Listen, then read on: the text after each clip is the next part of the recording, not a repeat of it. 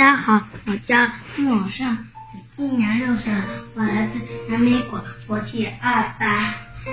我今天要给大家带来的故事是只想发财的王大发。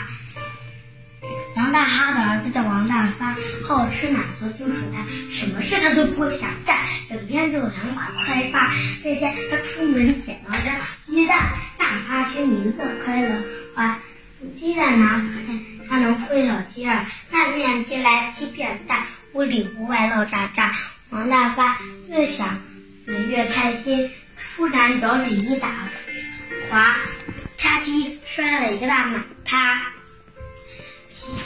鸡蛋摔了个稀巴烂，脑袋摔出大疙瘩。王大发急着说：“我真是倒产无情家。”说谢谢大家。